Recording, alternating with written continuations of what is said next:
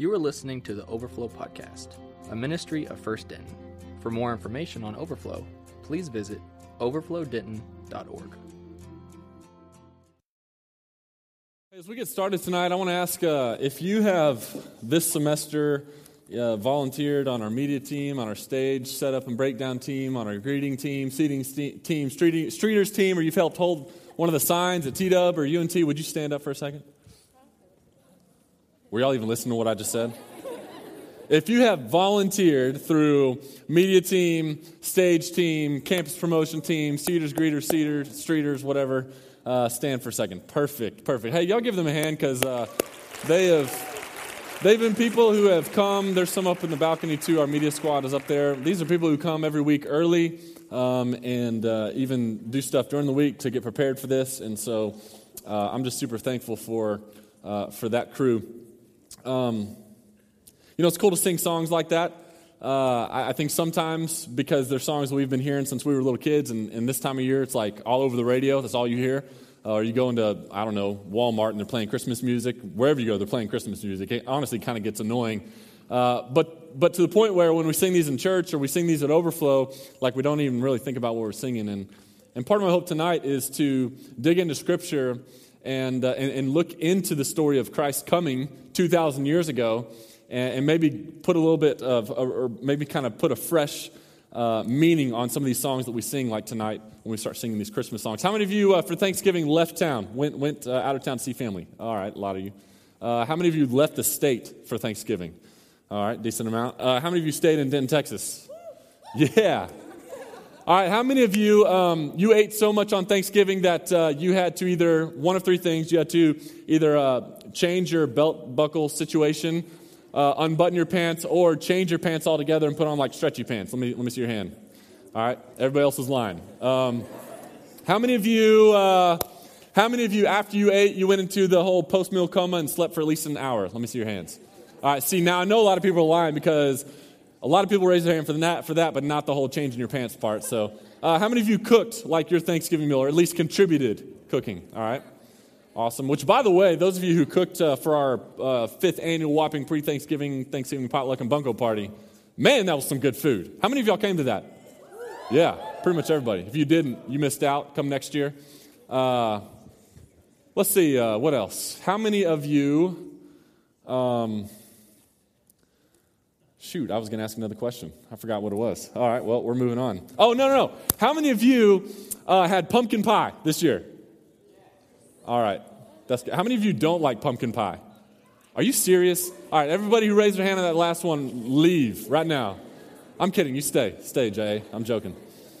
Uh, I love Thanksgiving, but here's the thing Thanksgiving is over. And here's what that means with Thanksgiving being over, Christmas season is like officially here. Now, there's some good and bad that comes with that. I've already kind of said the bad. The bad is you start hearing Christmas music now for like the next month, uh, which is, for me, that's bad because it gets old. I, I could do like a week, maybe two weeks of it, but like going every store, every restaurant, they're playing it, it gets annoying. It's on the radio, which the radio in my car doesn't work, so I don't have to worry about that. Um, but then you start seeing Christmas lights pop up. I think uh, the Fowler's sitting over here. If you, if you don't know Brandon Fowler, he's like uh, Denton's Clark Griswold. But more so like Clark Griswold on, on crack. Uh, if you go to their house, uh, they got their whole Christmas lights set up and they dance to music. Not the Fowlers dance, the lights dance to music. Um, Christmas lights start popping up everywhere. Last night I left their house probably, I don't know, it's pretty late, 11.30 or so. We were hanging out over there and um, I walked out. I don't know if you knew this, Brandon, but uh, your neighbor across the street was on a ladder at 11:30 working on his Christmas lights. I think he had a little bit of this kind of I don't know small man syndrome going on as he looked at your house and all the lights, and his house wasn't nearly as cool decorated. But um, yeah. Uh, also, this Friday night is like my favorite night of the year in Denton. Uh, it's the Denton Lighting Festival, aka Wassail Fest. Uh, if you've not been to that, let me tell you what it is because I'm going to be there. It starts at 5:30. I'll be there at like five, waiting, ready to go. Uh, it's uh, on the square and uh, they have some stages set up. There's music and all this stuff. Bands perform and groups perform. I think our church musicians are performing at one, one point, but um, all of the businesses and restaurants on the square and around the square, they compete for the best wassail. If you don't know what wassail is, it's like apple cider, sort of. Uh, but better. And uh, yeah, you just walk around and you, you drink wassail and you, you know, vote and you just drink more wassail and you vote and drink more wassail. And then you go around drink more wassail and then you drink some more and it's the best night ever. So uh, I hope you'll join me out there. It's a lot of fun. Um, but this past Sunday, this past Sunday began a season called Advent. And in the word Advent, it means um, it's, it's like the arrival of a notable person or thing or event. And so when we celebrate Advent as believers, what we're celebrating is uh, the time leading up to the celebration of, of Jesus Christ coming to earth 2,000 years ago. And really, the way that the church, the way that we as believers view this season is it's a season of preparation, a season where we're preparing our hearts for uh, this celebration, um, celebrating Christ coming.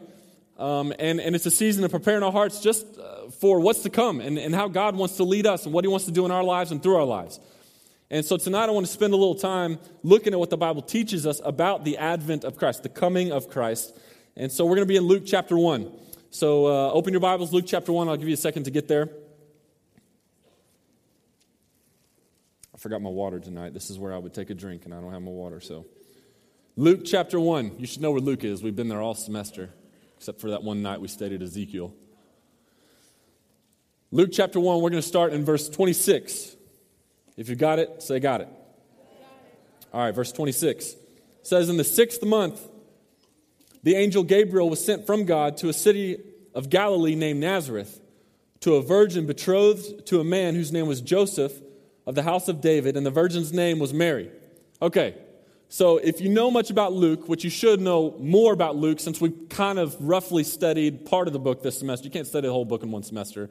Um, but Luke, he pays a lot of attention to detail. You can just see from the introduction that he makes to this entire book his purpose for writing. One of his purposes for writing was to really provide a good, solid historical account. So he provides a lot of details. And, and really, he does a good job of giving us some details here of what's about to happen the advent of Christ, the coming of Christ. Um, and, and what's interesting is we're talking about the beginning of a story where a man is coming into the world who was going to be king, a king like no other king this planet had ever seen or will ever see again. And, and a guy who's going to reign forever, but not only reign forever, his actions and what he would do in the time that he was here would forever change the world. So, knowing that to be true, you would expect that this story would begin in a place like, in their time, Rome. Rome was this massively powerful, strong city. Um, or, or you would expect that you know, a story like this would at least begin in Jerusalem. But it doesn't begin in either of those places. You'd also expect that this story would begin with a guy that's like, a, like an actual king, like you picture a king. He, he's born into this royal family that has all this power, that's wearing like gold crowns and big old robes, carrying around this wand or whatever kings, what do they call it, scepters in their hand. Or, uh, or an emperor, you know, like the Roman emperor. You would expect the story would begin like that, but it doesn't begin like that. Um, and, and so I want you to see the facts surrounding the story.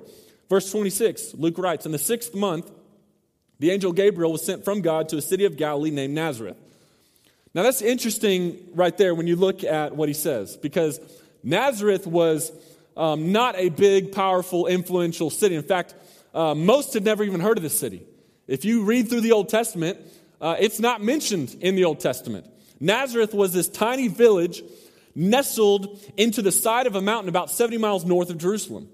It maybe had 1,600, maybe 2,000 residents at the time uh, of this being written. That's smaller than like Aubrey, Texas. Small place. Uh, you from Aubrey? Yes. A couple people from Aubrey. There you go. Yeah, smaller than that. And that's saying something because Aubrey's pretty small, right? Yeah. Country folk living out there in Aubrey, riding horses and stuff to class. And shucking corn in the morning. Anyways. Um,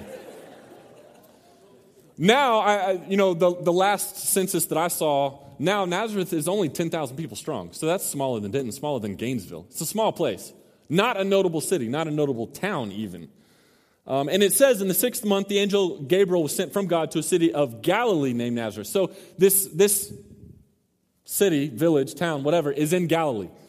And we see from other places in Scripture that Galilee was not a respected region. No one would have expected anyone sent from God to come from Galilee, uh, let alone Nazareth. John 7 41.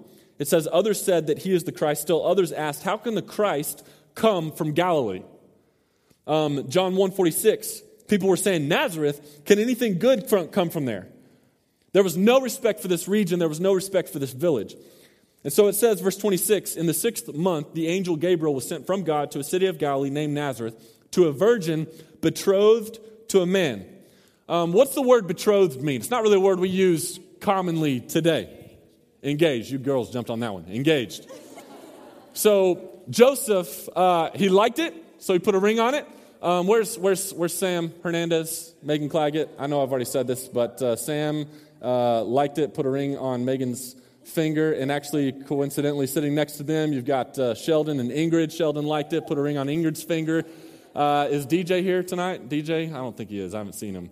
Uh, DJ Dixon liked it, put it on Aaron, uh, Aaron's finger, and uh, yeah, so a lot of people getting engaged. It's kind of crazy. Um, something's in the water. I don't know. Uh,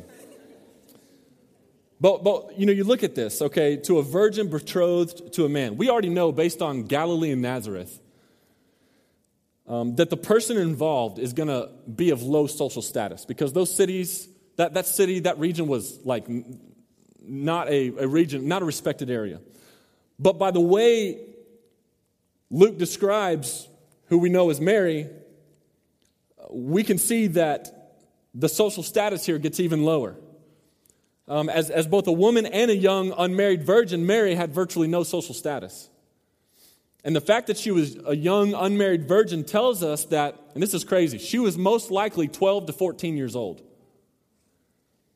So he says, verse 26, in the sixth month, the angel Gabriel was sent from God to a city of Galilee named Nazareth to a virgin betrothed to a man whose name was what?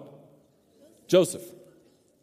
And, and if you look at scripture, we know that Joseph was just a local carpenter.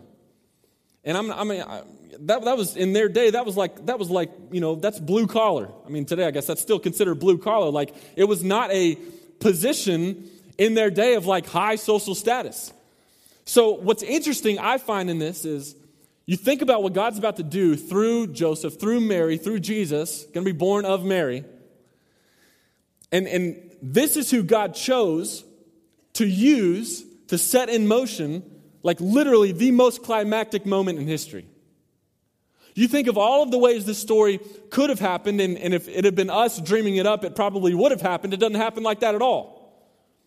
You've got 12 year old Mary from this podunk town in this region that nobody liked, up in the hill country, engaged to an uneducated carpenter.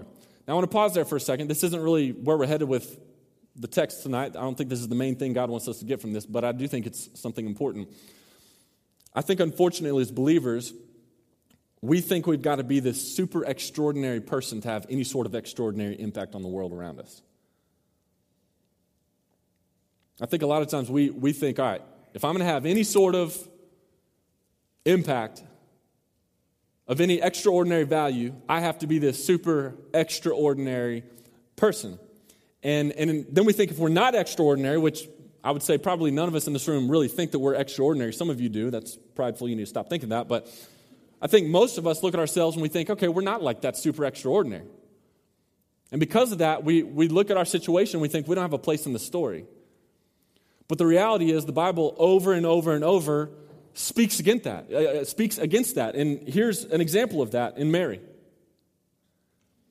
But God, He's about to forever change history, um, yet He chooses to do, to do so through, through Mary. He doesn't choose to do it through a princess, but a virgin engaged to a carpenter. He doesn't choose to do it in Rome, but in the never before heard of village in Galilee.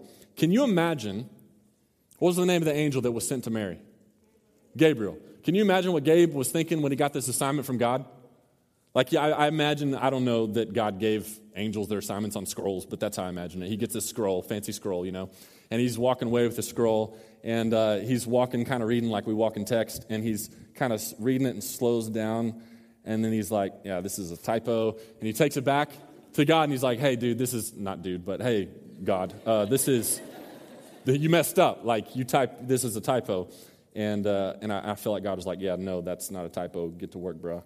And uh, so the angel of the Lord gave. He goes to this tiny village, nestled into the side of a mountain about 70 miles north of Jerusalem, finds this lowly girl named Mary, and he says to her, verse 28, says, And he came to her and said, Greetings, O favored one, the Lord is with you. Now, this had to have been shocking to Mary, which we'll look at why it was shocking in a second. Um, I mean, it was never normal for anyone to be greeted like that or to greet somebody else like that, unless maybe they were royalty. Um, but really, no matter what socioeconomic status they held, it, you didn't address people like that. Oh, favored one. But that's how Gabe addresses Mary. And kind of a side note here, I think this is really cool because you dig into what he's saying, and that, that phrase, oh, favored one, uh, in, in the Greek, like you look at it in a more literal translation there is, oh, one who's full of grace. So he says, Greetings, one who's full of grace. Now, I find that interesting. I find that interesting because of uh, what you read in other places in Scripture, like John chapter 1, verse 14. As John describes Jesus, he says, The Word became flesh and made his dwelling among us. We've seen his glory, the glory of the one and only, who came from the Father, full of grace and truth. So, John, John's description of Jesus was one who was full of grace. Luke's description of Mary was one who was full of grace. And I think the reason that Luke describes Mary this way is because of what he says right after this. Greetings, O favored one. What does he say? The Lord is with you. Mary was full of grace, like literally, because she was literally carrying around in her belly the one who came from the Father full of grace. How cool is that? Anyways, that's a side note. So Gabe comes to Mary and is like, Oh, favored one, greetings. The Lord is with you. That had to have been shocking because, again, Mary, she's young, unmarried virgin, probably 12 to 14 years old. We'll just assume she was 12. Let me ask you, ladies, what are you girls thinking about when you were 12 years old? Barbies. Barbies? What'd you say? Wait, what? Oh, your clothes? I thought you said something else. What? Somebody else. Huh? What? Making mud pies? Any, uh, is that like, is this an isolated incident or is this? The Jonas Brothers? Oh my gosh. What else? 12 years old. What were you thinking, ladies? Hannah Montana? Okay. This is going downhill fast.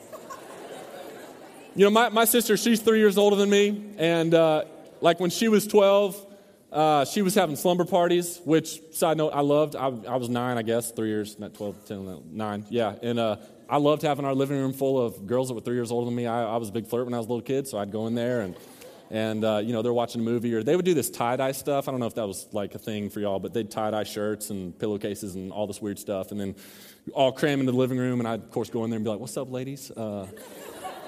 Look what I can do, you know, and I don't know, pick my nose or do something stupid. But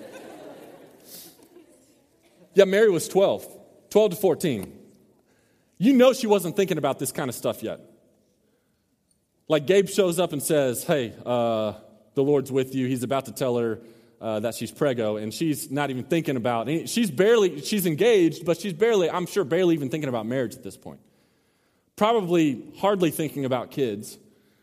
Uh, probably wasn't that spiritually deep. I used to be a junior high pastor, and uh, I mean, 12, 13, like that's junior high age. And I'm telling you, um, junior high kids are literally some of the most immature, weird, and obnoxious human beings on the planet. Like, like take braces and acne and uh, uncoordinated, misshaped bodies due to awkward growth spurts and puberty and the sudden discovery of the opposite sex and put that all into one human and then gather a bunch of other humans like that and put them in one room and that's junior high and it's a mess. It's weird. It's awkward.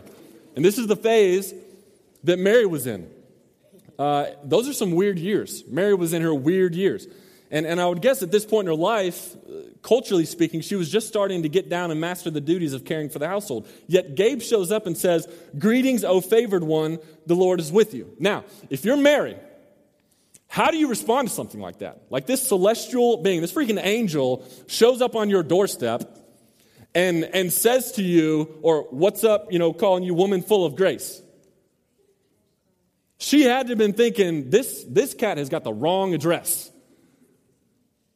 To which Gabe is saying, I know. I was thinking the same thing. So I went to God and was like, hey, I think you messed up here. And he's like, nah, I didn't mess up here. Go to Mary.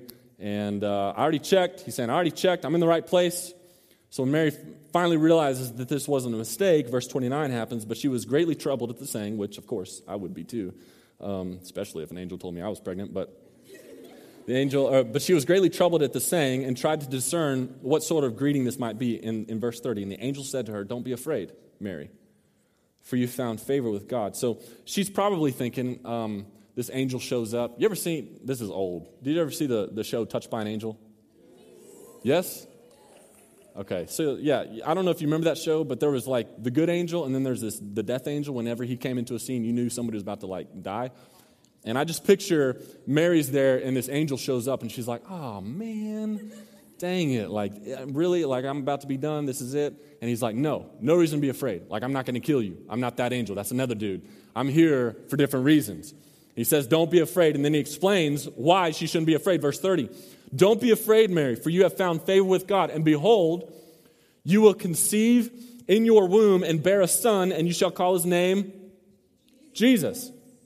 He will be great and will be called the Son of the Most High. And the Lord God will give to him the throne of his father David, and he will reign over the house of Jacob forever, and of his kingdom there will be no end. So, again, imagine that.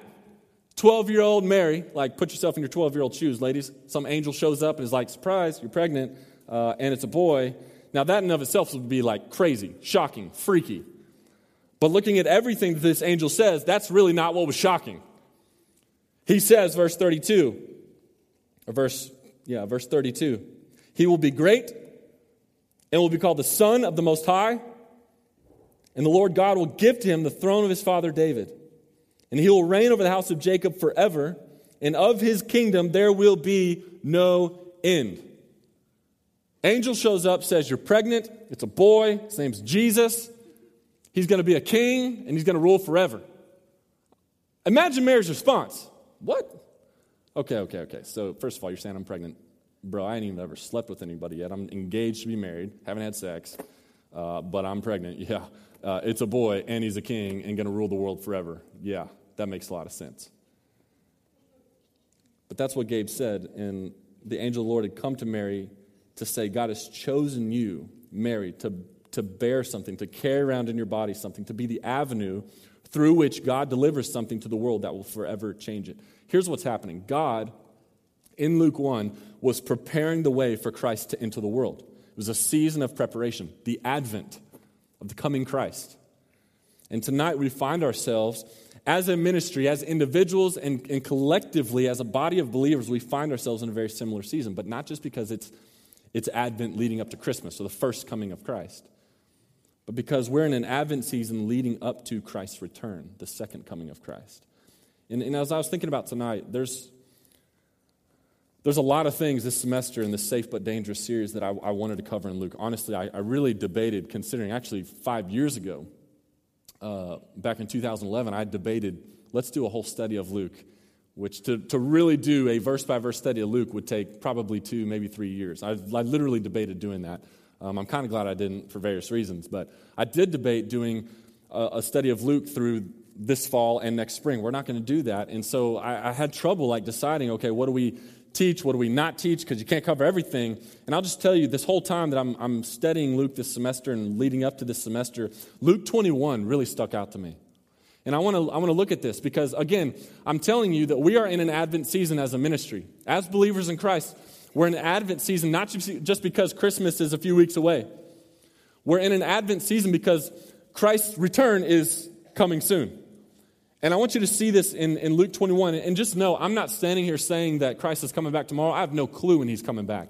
But the reality is, Scripture speaks to some things that if you don't know are there, I think you're going to be surprised to hear this tonight, um, especially considering some of the events that are happening around the world. Luke chapter 21, beginning in verse 5, says, And while some were speaking of the temple, how it was adorned with noble stones and offerings, Jesus said, As for these things that you see, the days will come when there will not be left here one stone upon another that will not be thrown down. Which, just pause for a second, I think this is worth noting. I think we as believers, as followers of Christ, so often we get our minds caught on the wrong things. We get so focused on the wrong thing. And you see that here with these guys. They were so focused on how beautiful their building was that they met in. They were so focused on something that ultimately wasn't going to matter in the end. And Jesus calls them out on that. And, and we need to realize, I think we get focused on those wrong things too. And I think if Jesus was here, he'd call us out on that as well. Like, I think so many times we, we're pointing to stuff like, Jesus, look at that. Isn't that so awesome? And he's like, honestly, I don't care about that. There's some other things that I care a whole lot more about. And that's what he does here. So, verse 6, he says, As for these things that you see, the days will come when there will not be left here one stone upon another that will not be thrown down. And they asked him, Teacher, when will these things be, and what will be the sign when these things are about to take place? And he said, See that you are not led astray. For many will come in my name, saying, I am he, and the time is at hand. Don't go after them. And when you hear of wars and tumults, don't be terrified, for these things must first take place, but the end will not be at once. Verse 10 Then he said to them, Nation will rise against nation, and kingdom against kingdom. There will be great earthquakes. And very, let me just pause here. Are you, are you hearing this? You go back to verse 9, and when you hear of wars, verse 10, nation will rise against nation, kingdom against kingdom. You look at what has just happened in Paris. You, you, if you pay attention to the news at all, you're always hearing about ISIS and Boko Haram and Al Qaeda. Uh, if you've paid attention to the news last week, you know, Russia and Turkey, they're, they're on the edge of going at it now. Then you have Iran, you know, on the verge of this nuclear deal happening. Uh, honestly, the U.S. has a big part in it. And Iran has this interesting, shady connection with Russia. Then you have China. I don't know if you've noticed this. China is building the, literally building islands out in the ocean. And on these islands, they're building airstrips and moving military equipment and personnel to these islands.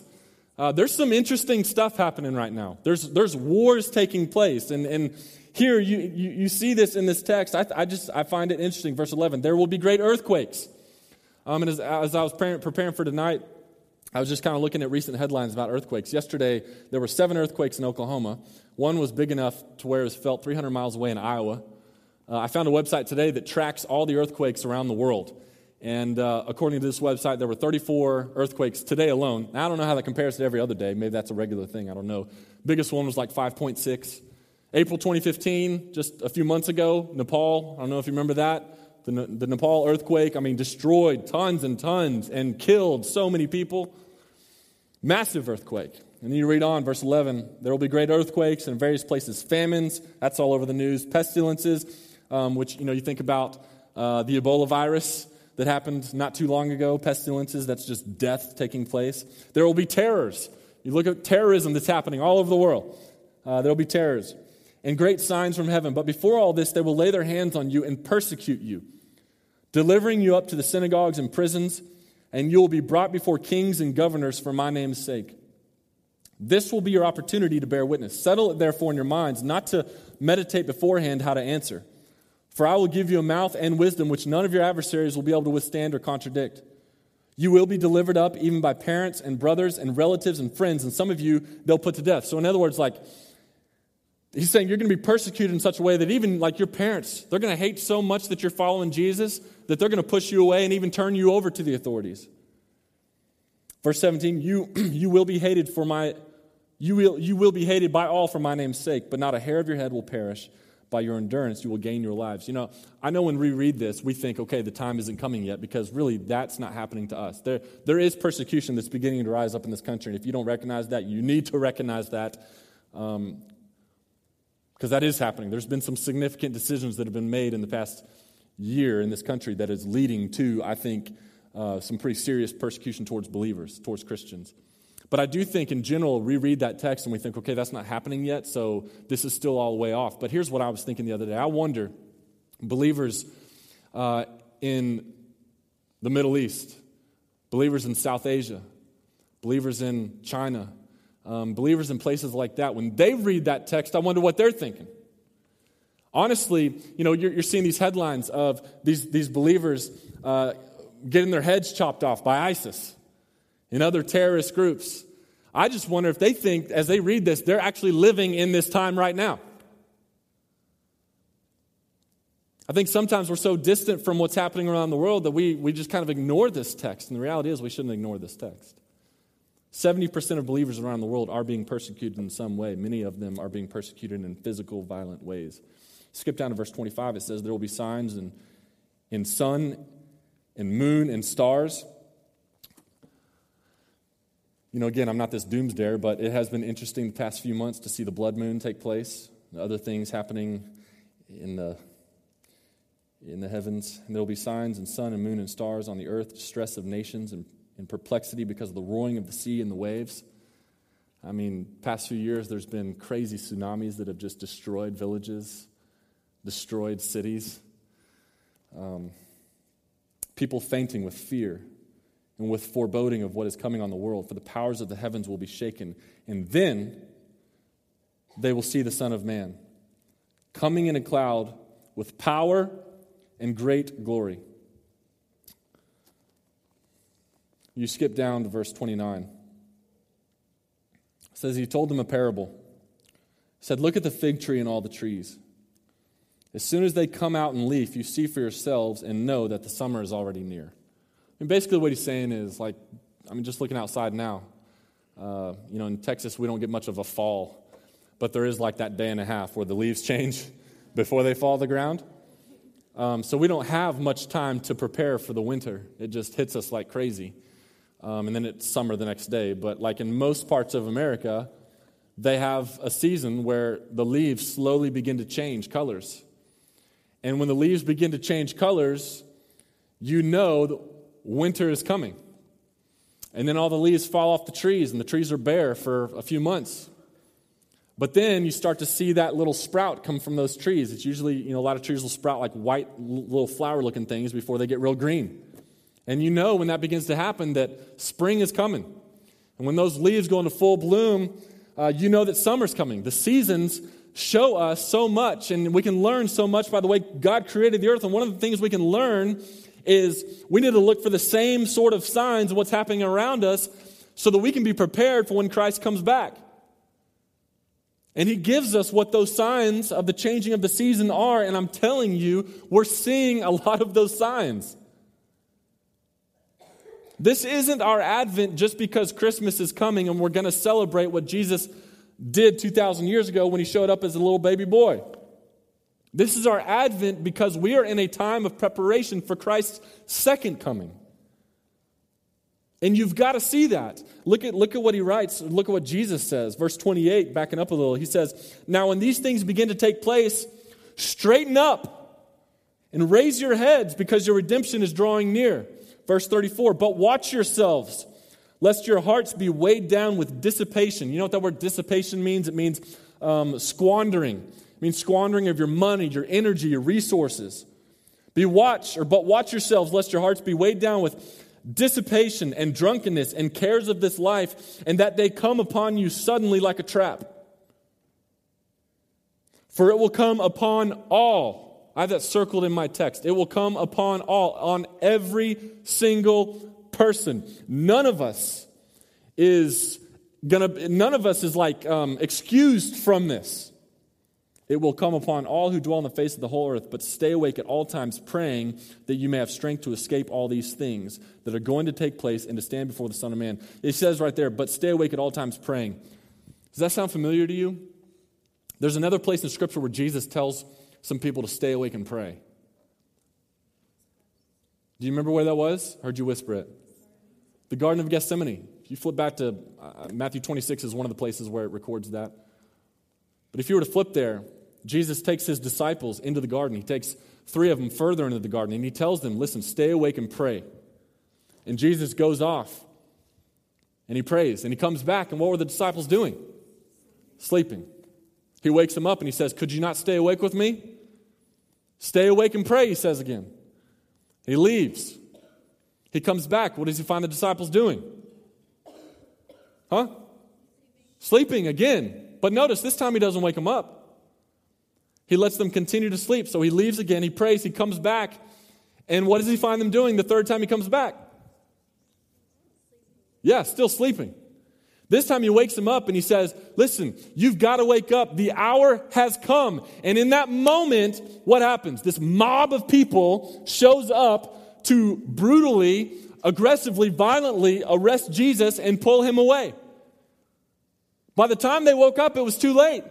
Jesus says the hour has come. You know, in Scripture, there's two hours that are referred to the hour of Christ's uh, crucifixion and the hour of Christ's return. We are not in the hour of Christ's crucifixion. That's happened. We are now living in the hour of Christ's return.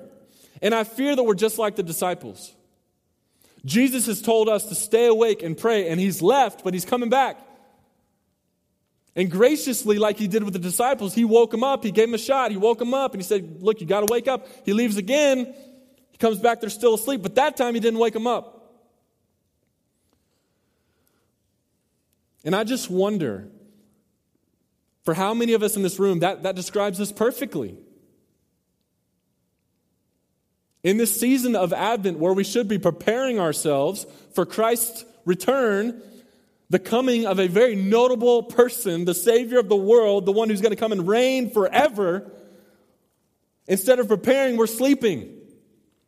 Instead of preparing, we're being weighed down with dissipation and drunkenness and the cares of the world.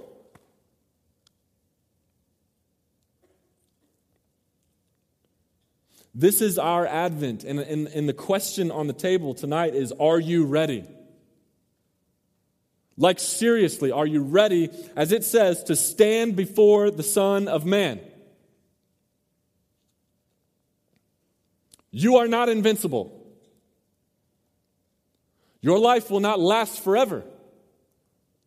It will either be cut short by death or by the return of Christ. And my question is God's question is, Jesus' question is, God's word is asking us tonight, are we ready? God sent Jesus into the world for a purpose.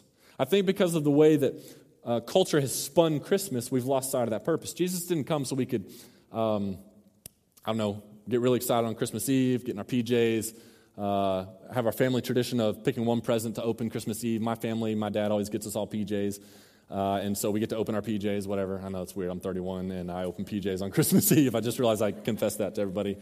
Uh, anyways, uh, and then go to sleep, of course, leave out the cookies and the milk for Santa Claus to come eat them, which, by, uh, never mind, I think there's kids in here. Um, but uh, yeah, so Santa Claus come eat the, uh, I can't look that way now. for Santa Claus, wink, to come eat the, the cookies and the milk uh, of course, I'm going to tell my kids that Santa Claus likes uh, uh, ribeye steak cooked medium. but um, you know, Jesus didn't die for us to, to do that. Leave the cookies and milk out, wake up early in the morning, open up our presents, be excited, go through the stockings, all that junk, and decorate Christmas trees and all that stuff, like after Thanksgiving, and then, and then have you know late breakfast, brunch, whatever you call it, and then spend the rest of our days in our PJs watching the elf. He didn't die for us to do that. Jesus came because we needed him to come. Jesus came because if he doesn't come 2,000 years ago, then the only thing that we have to look for, forward to, is death and hell. If he doesn't come 2,000 years ago, then we absolutely have to do whatever we can to squeeze every little ounce, bit, thing out of this life that we can because once this life is over, that's it. We're dead and we are suddenly standing before God and standing under his wrath. Jesus came because without Jesus, we remain dead in our sin. We might be physically alive, but we're spiritually dead. And the only way you'll be able to, as it says in verse 34, stand before the Son of Man is if you know him and if he knows you. Matthew 7 21 through 23. We've read this a lot in here. Jesus says, Not everyone who says to me, Lord, Lord, will enter the kingdom of heaven, but, but the one who does the will of my Father who is in heaven. On that day, many will say to me, Lord, Lord, did we not prophesy in your name and cast out demons in your name and do many mighty works in your name? And then will I declare to them, I never knew you. Like that was the factor. He never knew them. Depart from me, you workers of lawlessness. John 17, 3, Jesus, as he's praying, he says, And this is eternal life, that they know you, the only true God, and Jesus Christ, whom you have sent. That's what eternal life is. Not to know about Jesus, but to know Jesus. And my question is, are you ready? The season of preparation. Romans 13, 11 says something to the effect of, uh, Wake up from your slumber Salvation is nearer now than when we first believed. Ephesians 5 says the same thing Wake up, the days are evil. And we've been doing this series, Jesus is safe but dangerous. And as we close it out, I want to remind you, he's safe because it doesn't matter who you are, it doesn't matter what you've done. It doesn't matter what kind of baggage you bring to the table, it doesn't matter what kind of past you have, what kind of present you are in. He wants you, He's pursuing you. He came 2,000 years ago for you. He's safe in that regard, but He's dangerous because He calls you into a deep, intimate relationship with Him. And some of you are terrified to be known like that. God wants to know you deeply, and He wants you to know Him deeply. And for some of you, that's the scariest thing you could ever do.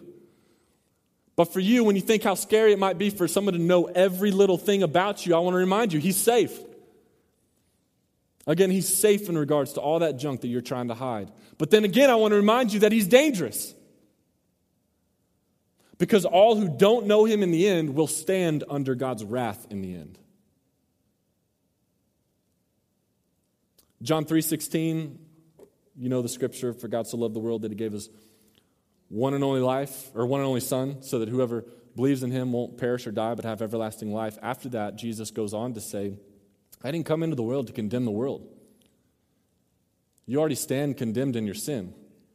I came in the world to save you from the condemnation that you already have. And so, as we realize tonight that we are in this Advent season, again, not just because of Christmas, but because of the fig tree, because of the obvious signs that the season is changing, that we're now preparing for the second coming of Christ, I want to ask you the question are you ready? Are you ready to stand in front of the Son of Man? Thank you for listening to the Overflow Podcast. Please feel free to download and share with friends. We ask that you do not alter any of the previous content in any way. For more information about Overflow, feel free to visit us online at overflowdenton.org.